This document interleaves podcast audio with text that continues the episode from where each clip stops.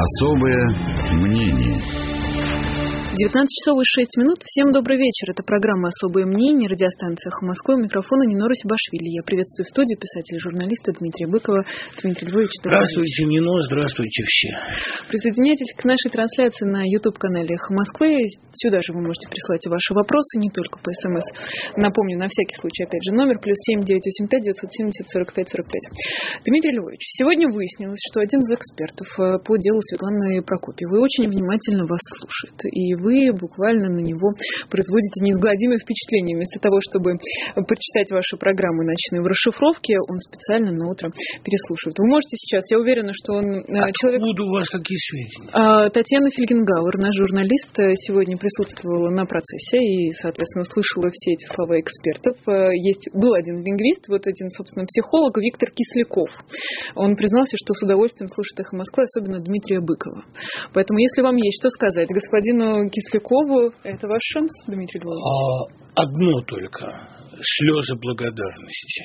Я, как говорит Александр Калягин в последнее время, я раздавлен и потрясен. Спасибо, очень приятно. Я надеюсь, он выступил объективно относительно Прокопьева. А как вы думаете? Думаю, да. Плохой человек не станет слушать «Эхо Москвы». Абсолютно. Спасибо точно. Большое, да. Если тогда в целом все, что происходит со Светланой Прокопьевой, то, как долго тянется расследование ее дела и в целом преследование журналистов за слова, это такое уже постоянное явление последнего времени? Ну, насколько я понимаю, это станет нашим таким главным фоном жизни, преследование за слова. Человек должен не просто думать, прежде чем открыть рот, он должен бояться, у него земля должна гореть под ногами. У меня была, кстати, такая идея в последнее время, говорить только вещи самоочевидные. Ну, вот липа зацвела, там, ну, вот что-то такое. Но я боюсь тогда эксперту Кислякову, да и остальным, мне интересно будет слушать «Эхо Москвы». Зачем же слушать, если человека не на чем подловить? Это просто стыдно. И поэтому сейчас образовалась целая порода людей, которые находят своеобразное наслаждение в тщательном чтении любого оппозиционера и в доносе. Я никогда не понимал, что в доносе такого субъективно приятного. Но это действительно, во-первых, ощущение собственной безопасности. Все делятся на тех, кто успел донести первым и кто не успел и оказался объектом доноса. Как мы знаем, доносчиков это не спасает. Доносчику первый кнут, говорят в России. Но на какой-то момент ты себя обезопасил. Это первое. Ну, а второе, счастье от того, что ты прислонился все-таки к огромному государству. И что вот я в «Дзене» периодически читаю на Яндексе, какой восторг находят люди, какое упоение в том, чтобы, скажем, писать гадости про Серебренникова. Ну, вот зачем? Ну, человек и так под судом. А в этом есть такое, знаете, вот чувство, с каким смотрят иногда на автокатастрофу. Не я. И вот это... Такая радость, как говорил мой любимый поэт, из тела жизнь, как женщина из дому, насильно отнята у одного, она милее становится другому. Это издавна Слепаковой. Поэтому какое-то чувство радостной принадлежности. Конечно, донос сегодня самый востребованный жанр, более востребованный, чем жалоба, чем просьба о деньгах и так далее, чем кляуза. И в этом есть какое-то садомазохистское наслаждение, радость падения. Я об этом много раз говорил. Мы знаем целый период в истории, когда доносы были очень распространены, они никуда просто не девались, или мы вернулись к ним в последнее время? Ну, во-первых, определенная категория людей этим жила. А во-вторых, понимаете, вот сейчас... Действительно, вот сейчас нас слушает очень много людей, которые ждут момента прикопаться к чему угодно. Мне в этом смысле проще. У меня, поскольку программа такая в основном филологическая, они прикапываются к ошибкам в датах иногда. Бывает. Там это, на этом специализируется особый разряд людей, которые от доносчиков по темпераменту ничуть не отличаются, но для меня они как бы безопасны абсолютно. Но нас сейчас слушают и другие люди, которые ждут, во-первых, шанса отработать свои 11.80, хотя, говорят, сейчас повысили. А с другой стороны, это люди, которым просто приятно лишний раз написать: совсем либерасты сошли с ума. Кстати, за слово «либеральство» прекрасной России будущего будут штрафовать так же, как в 20-е годы штрафовали за слово «жид» и, по-моему, правильно делали. Слово «либеральство» будет изъято из публичного дискурса и приравнено к неприличному. Это слово неприличное, говорю, специально для его изобретателя, который считает себя профессиональным журналистом. К вопросу о словах. Я все же позволю себе вернуться к делу Светланы Прокопьевой и к экспертизе Виктора Кислякова, уже хорошо всем нам известно. Да. Цитата. Эксперт приводит слова Светланы Прокопьевой. Парень, который родился и вырос в путинской России. Ну как ему не посочувствовать? Это исходя, он так и считывает интонацию Светланы Прокопьевой в этом тексте, за который ее пытаются посадить чуть ли не до 7 лет. Давайте тогда к людям, которые родились и выросли при путинской России. Сегодня Владимир Путин в очередной раз выступил с обращением. Я не знаю, слушали вы его или нет. Там... Я его читал. Вот. Много интересного, наверное, для себя обнаружили. В частности, то, что касается изменения ставки налога на доходы с 13 до 15%. Но там интерес не то, что меняется шкала, а то, куда будут направлены эти средства. Все, у кого больше 5 миллионов, да, будут облагаться. А направлены они будут на лечение больных детей. Как нам относиться к этой инициативе? У вас есть какой-то свой комментарий? Понимаете, тут два аспекта. С одной стороны, это безупречная позиция перед голосованием по поправкам. Потому что человек, который обещает лечить больных детей, это одна из самых больших уязвимостей в путинской России. Я надеюсь, в словах путинской России нет еще ничего оскорбительного. Хотя, конечно... Зависит от интонации. Хотя в прекрасной России будущего, я думаю, это будет довольно серьезным оскорблением. Но, тем не менее, когда мы говорим о лечении больных детей, это абсолютно правильный, абсолютно безупречный ход. И нужно поздравить с этим больных детей, на которых раньше собирали всем миром, а теперь будут собирать с богатых. Не очень это, как мне кажется, логично, но, с другой стороны, 5 миллионов для слуха простого человека вроде меня – это огромная сумма. Значит, что мне здесь с другой стороны, вот во втором аспекте, странно. Он сказал, что будут специально отобраны люди, которые распоряжаются судьбой этих денег, и это будут люди нравственно безупречные. Люди, которые уже давно занимаются благотворительностью. Надо сказать, что я от всей души приветствую то, что государство отберет у частных благотворителей право распределять финансовые потоки. Я знаю, сколько я вызову сейчас ненависти, но мне кажется, что помощь детям должна быть только анонимной и строго анонимной. Операционное поле должно быть стерильно. Но кто будут вот эти люди, которые распределяют помощь? Мы знаем, что в благотворительности очень много людей с неочевидной репутацией. И много людей с выкрученными руками, которым приходилось поддерживать власть в обмен на определенные преференции, помощь, разрешение спасать больных и так далее.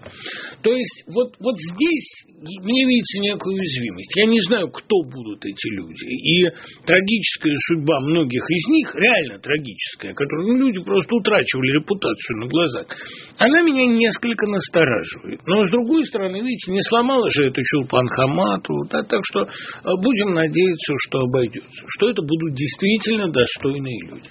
А так, навскидку, вы можете привести пример людей с безупречной репутацией? Могу, но не буду. Мне это совершенно не нужно, потому что это люди страшно обидчивые. Понимаете? Одна из благотворительниц однажды обещала выкупить и уничтожить тираж издания, где я не очень комплиментарно о ней отозвался. Следовательно, наверное, давайте все-таки, чтобы тираж «Эхо Москвы» не скупался и не уничтожился. Особенно радиоэфира, да. Да, не будем называть имен. Давайте, договорились. Тогда... к следующему пункту обращения Путина. А чего мы про Серебренникова ничего не говорим? Вы же пойдете в пятницу, наверное, на приговор, да? Попробую, но... Я просто хочу всем сказать, что, невзирая на режим изоляции, Владимир Путин в своем обращении сказал, что мы самый трудный этап перевалили, и можно вернуться к своим повседневным мечтам и надеждам. Для меня повседневная мечта и надежда, что Серебренников будет оправдан. И я, конечно, туда пойду к 11 часам.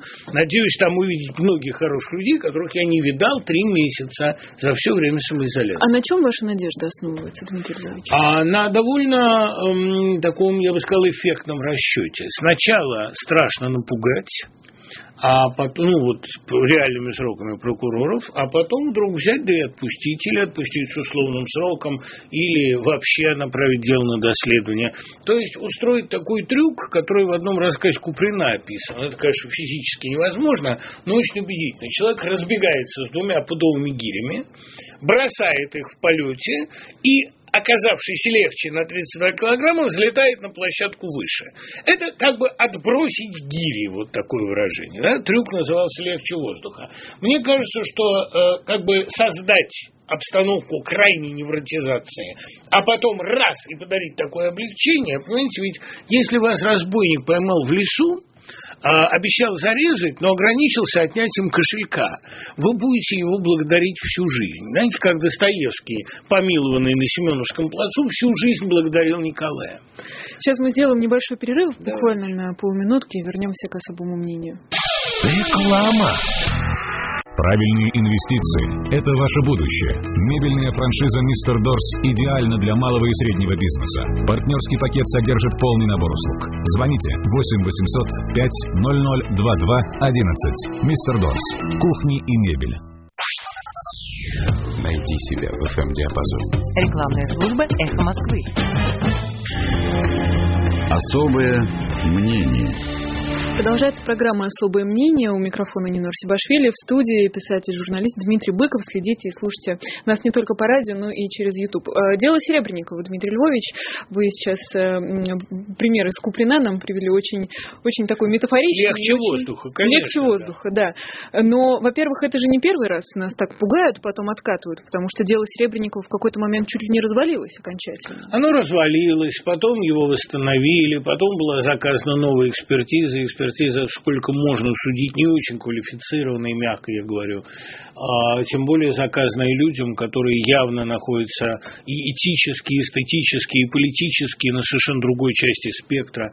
Ну и, конечно, понимаете, вот Достоевский же почему так любил Николая? Потому что его помиловали за то, чего он не совершал. Это... Процесс Петрашевцев, как Волгин убедительно доказал, это выдуманный заговор. Этого его не было. Это государство, которое, находясь в такой финальной стадии саморазрушения, уже у него аутоиммунные процессы идут, оно так боится 1948 года и европейских пожаров, что оно там, где надо стричь ногти, рубит пальцы. Вот, ну, Петрашевский это был абсолютно безобидный комнатный фурьерист, а Достоевский вообще прочел там вслух одно письмо Белинского. И вот за этот несуществующий заговор человека сначала хотели расстрелять, потом дали 10 лет, а потом 4. И он испытал такое облегчение, знаете, легче воздуха. Он вознесся, и он незадолго до смерти говорил, что бы я был, если бы не вот этот эпизод. Кем бы я стал? Я был бы бесом хуже Нечаева. Вот, ну, что-то в этом роде.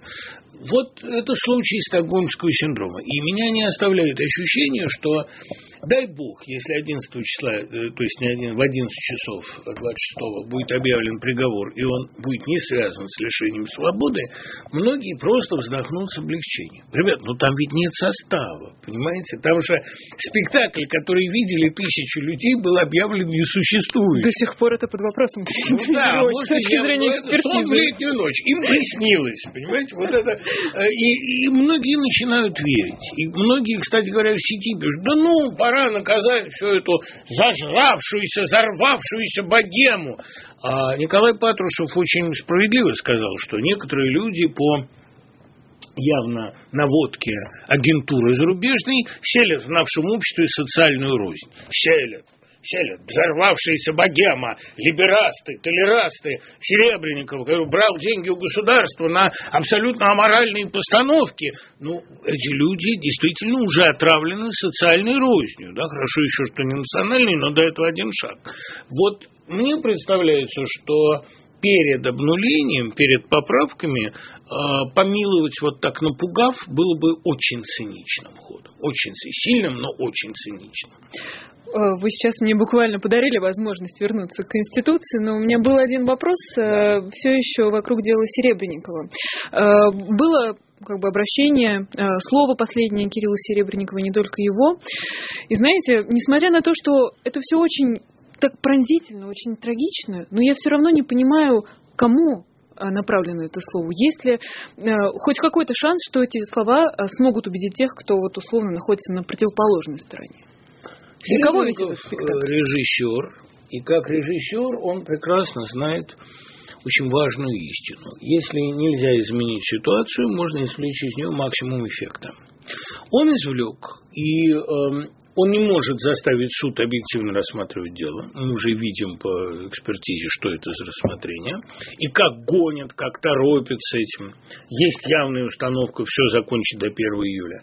Но он действительно в этой ситуации провел точную аналогию с процессом Бродского. В неповинной главе всех дел, то что ждать-то пора, до зеленого лавра. Он прочел «Конец прекрасной эпохи».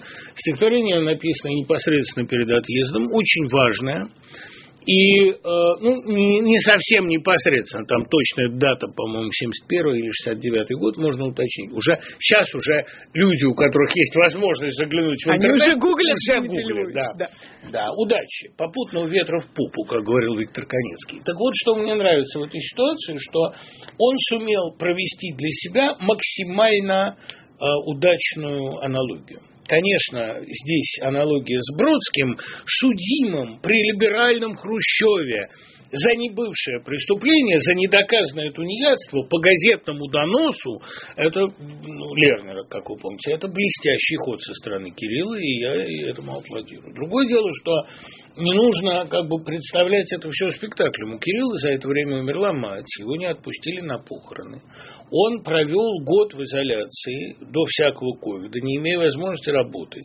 Его открыто оклеветали его единомышленников, соратников, так, чтобы он чувствовал себя виноватым перед ними. Мне говорили многие люди, что он знает причину этой травли, очень может быть, но какова бы она ни была, с ним поступили очень плохо. Поэтому я бы хотел, чтобы мы за зрелищем видели еще и кровь, которая действительно льется. Особое мнение с писателя и журналиста Дмитрия Быкова — Конституция. Куда же нам от нее? Куда же, если мы от нее, она к нам.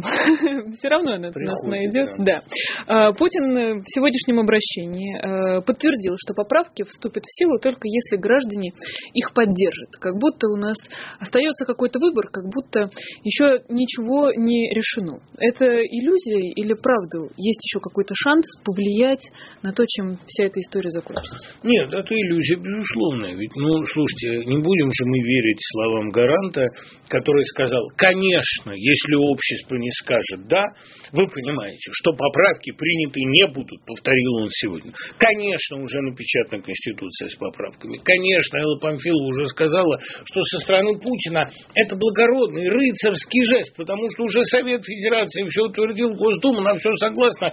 Это ритуал. Но это ритуал важный. Это как бы народ ставит ногу вождя на свою голову.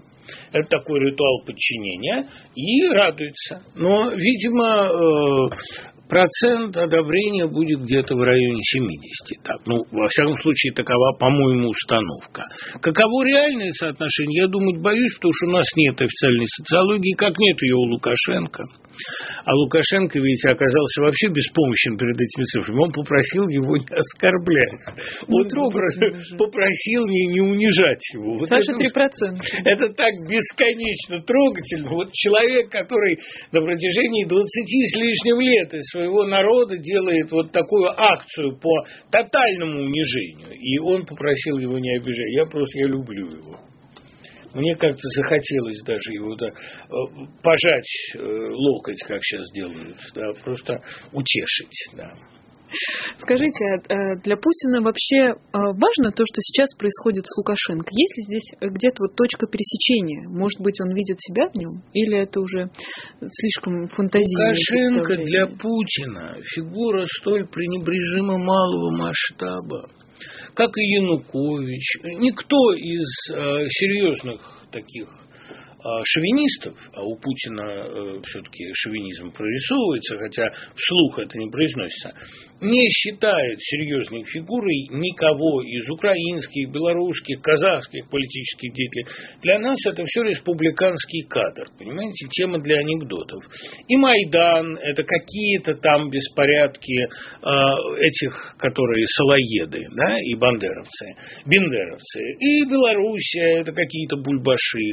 Конечно, конечно, Лукашенко никто не воспринимает в Кремле всерьез, потому что у нас есть заявка сидеть за одним столом с лидерами сверхдержав, пятером, и перекраивать мир, ну, входить в некий клуб сверхдержав. Ну что, Белоруссия туда? Скажите еще Эстония. Нет, простите, просто я многократно слышала такую присказку, наверное, что жизнь и судьба Муаммара Каддафи кардинально поменяла представление Путина о себе и своем политическом будущем.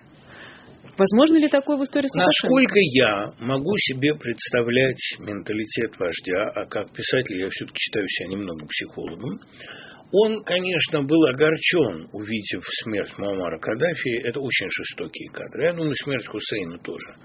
Но, конечно, он считает себя гораздо умнее. Понимаете, ведь самоощущение человека у власти, оно на 90% зависит от масштабов территории, которой он распоряжается. По сравнению со всеми территориями мира, Россия, безусловно, величайшая страна. У Трампа нет такой территории и такой поддержки. Трамп для них, Анфан Серибль, плохой ребенок. Славный мальчик, с ним можно договариваться, он чем-то нам близок. Ну, сравните. Да? Здесь Путину достаточно рот открыть, и вся страна за ним замирает в воодушевлении. И я абсолютно уверен, что случись мне с ним разговаривать, я бы разговаривал с ним очень вежливо. Ну, не потому, что я вообще вежливый человек, как вы имели шанс убедиться, но я просто чувствую эту массу. Как сказал Сталин однажды, да, почему у вас Тухачевский ничего не подписывает? Вот сопротивляется. Как по-вашему, сколько весит Советский Союз? Думаю, очень много. Может один человек выдержать такой вес? Это Россия, даже лишившись некоторых окраин, весит очень много. И, разумеется, никакой Муаммар Каддафи близко не стоял. Путина не зря считают на Западе самым влиятельным политиком. Но не потому, что он влияет на судьбы мира, а потому, что он в России может сделать абсолютно все. Скажите мне, чего он не может сделать? Завтра объявят публичные казни, будут публичные казни. Но он не может Конституцию без голосования поменять. Может, и поменял. И более того, каковы бы ни были результаты этого голосования, вы знаете, что они будут такими, какими надо. То есть, социология отсутствует, оппозиция разгромлена, политически, даже не разгромлена, это очень легко говорить при человеке, что он разгромлен, сидя на нем верхом и заламывая ему руки. Это, в общем, такая предполагалась игра в шахматы, а оказалось, что это будет побоище Дурскими, да, игра в Чапаева. Это действительно зло, абсолютное зло на очень коротких этапах истории, всегда очень эффективно. Как мы знаем, народ совершенно не может сопротивляться двум вещам. Любой народ.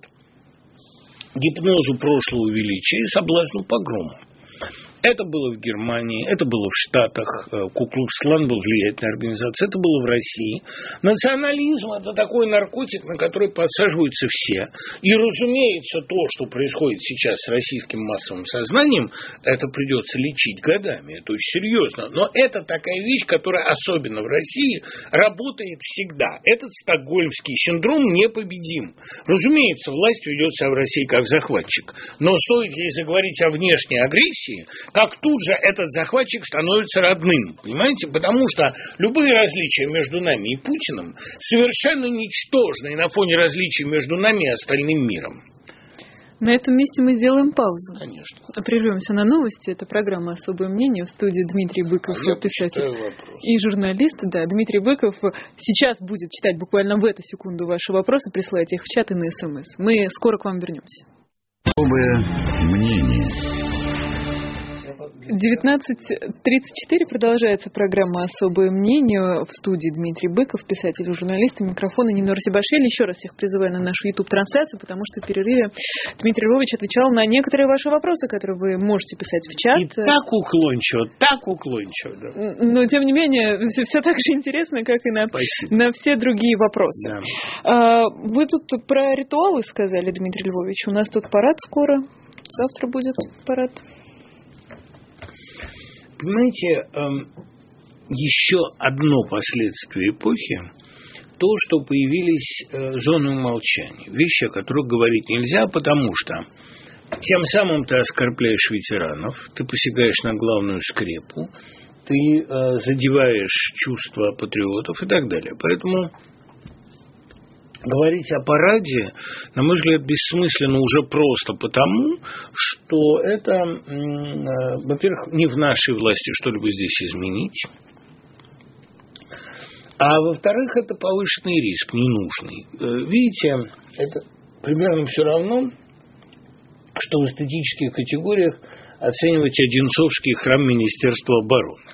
Это черный храм, абсолютно такое, капище, назовем вещи своими именами, Ваалово капище. Но ведь мы же тем самым оскорбляем армию. А армия – это абсолютная сакральность путинской России, как и полиция. В полицию нельзя бросить пластиковый стаканчик, а полиции нельзя сказать худого слова, армию нельзя трогать ни в коем случае. Зачем же нам об этом говорить? Давайте лучше о погоде. Это дело в Москве зацветает липа. Липа – это главное слово, главное определяющее явление нашего времени, и эта липа цветет круглосуточно в огромное количество. И вы, безусловно, сейчас только про деревья, только про липовые шикарные. И деревьев липовые. Вообще много. Чем больше в армии дубов, тем крепче наша оборона, как мы знаем. Да. Вот и липа. Это вы так не комментируете армию, Дмитрий Быков? Не комментирую, конечно. Да. Липа – вот это слово года. Извините, я все равно задам вопрос, вы можете, безусловно... Пойду ли я на парад? Я уже сходил. Все-таки это не голосование. Нет, Дмитрий Львович, а что парад символизирует для Путина? Не знаю, это история, это мощь, это все сразу... Это память. Там в статье же все написано. Это же очень честная статья. Да. Честная статья абсолютно. Меня, кстати, у его эстетики, поскольку мне же, практическая стилистика языка, это изучавшийся мною предмет, я замечаю, что он все время опускает слово «я». Считаю необходимым, попросил поднять в архивах, работал над этой темой. Он вообще, как наши православные активисты и православные функционеры совершенно не упоминают Христа, как будто он вообще к этой церкви отношения не имеет, распяли какого-то либераста, да? Пацифиста, толераста. Так теперь, слово «я» абсолютно отсутствует в речи Путина. Я не знаю, с чем это связано. То ли это такое масштабное эго, что его лучше не поминать в суе, то ли он уже ощущает себя действительно не как «я», а как огромное «мы». «Мы» он иногда употребляет. То есть, он голос народа, представитель народа, у него уже нет никакой собственной функциональности, а он такой орган народа для руководства им. Да? Такой, я бы сказал, часть этого социума. Личная какая-то субстанциональность, личная субстанция эго там отсутствует абсолютно. Это очень печальный итог. Что касается... потому что все говорят, нельзя же говорить «я», это «я» чисто, последняя буква в алфавите. На мой взгляд, «я» – это ответственность. И говорить все время «послал», «считаю», «спросил» – это значит отказываться от «я». А «я» – это единственное, что нам дано, единственное, за что мы отвечаем. Теперь, что касается пафоса статьи. Об интонации этой статьи все сказано у Ремарка в романе «Ночь в Лиссабоне». Когда там герой, иммигрант, бежавший из концлагеря, переходит границу из Швейцарии и попадает ненадолго в Германию, он приехал к жене, он читает прессу на вокзале. И тон этой прессы его поражает. Я не буду цитировать то, что там Ремарк написал. Потому что, что там Ремарк, экстремиста, да? Но абсолютно это приложимо к тону данной статьи. Просто один в один. И этот тон, с одной стороны, обиженный, с другой мстительный. Да? Мы самые чистые, самые честные. Вы этого не понимаете. А мы еще предлагаем вам, безнравственным друзьям Гитлера, рукопожимавшимся с ним, сидеть и кроить сейчас судьбы мира, оценить же нашу добрую волю. Собственно, весь тон статьи. Я не буду разбирать там фактические натяжки, это дело профессиональных историков, но тон – это тон, который в Шарля-музей, который делает музыку. Простите, если вся эта агрессия, концентрированная обида, зачем гнаться за обидчиками, пытаться им что-то доказать?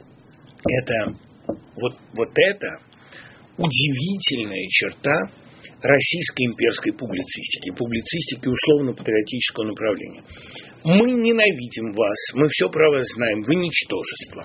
Но почему-то, нам это касается и либералов, и западников, и американцев, но почему-то нам страшно дорого ваше мнение, и более того, вас в России несчастных 1,5%, может быть, 0,5% плюнуть и растереть. Ну, сейчас Владимир Соловьев, он когда об этом говорит, он приходит в экстаз от нашего ничтожества, да? Растереть, уничтожить, но ни о чем другом он не говорит.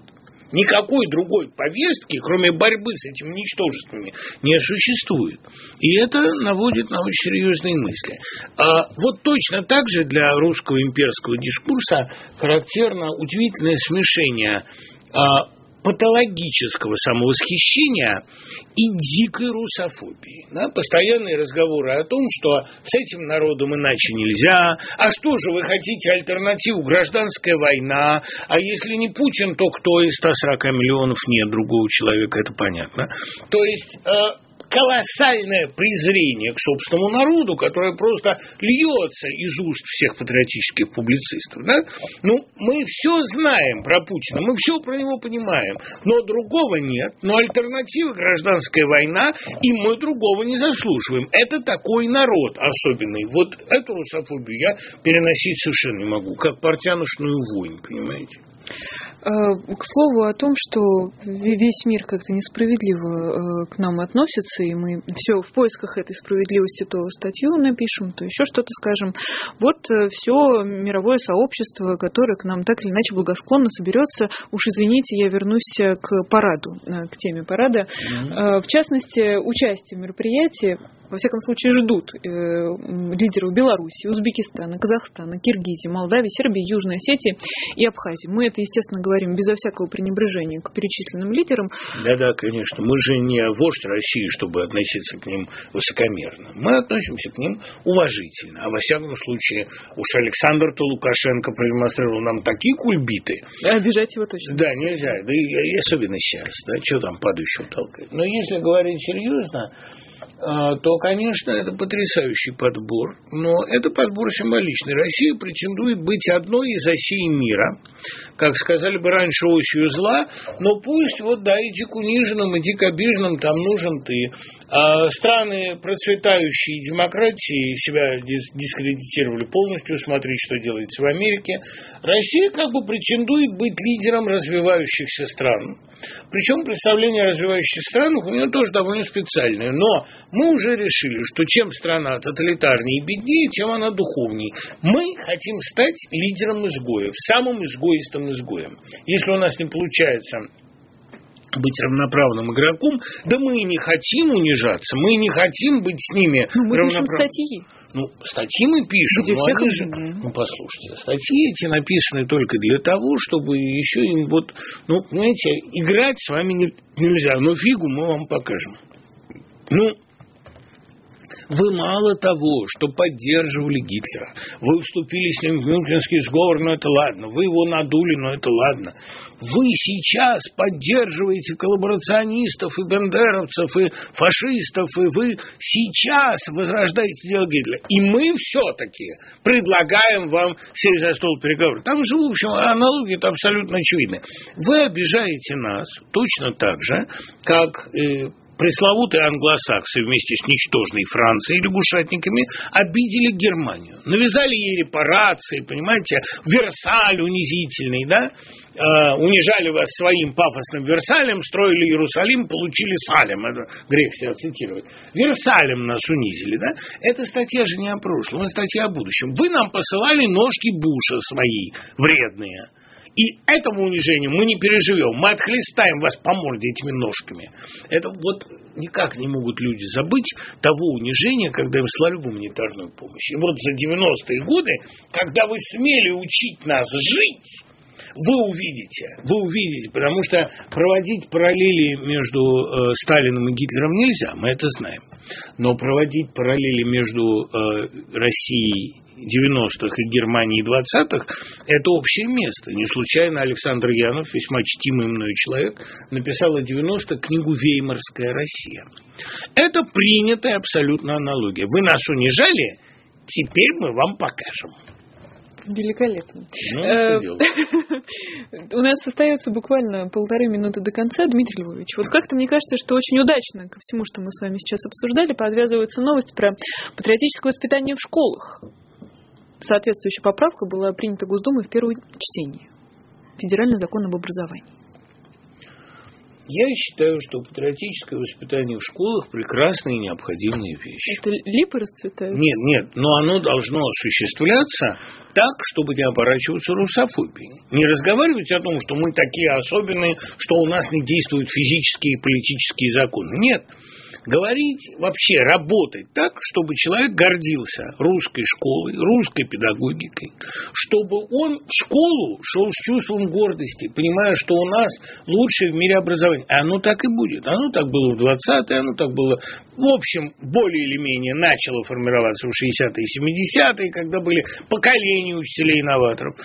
Нам надо воспитывать патриотизм, но это не должно быть презрение ко всем. Это должно быть адекватное новое образование. Этим я и буду заниматься в оставшиеся мне годы. А ваш первый шаг как учителя, когда вам надо будет рассказать о правильном патриотизме, не русофобском?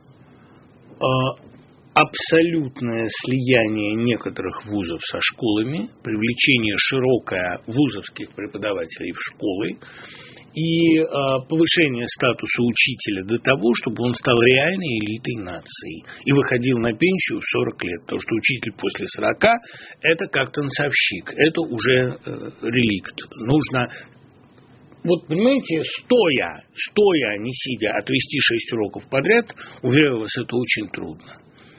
И у этой профессии должны быть небывалые преференции.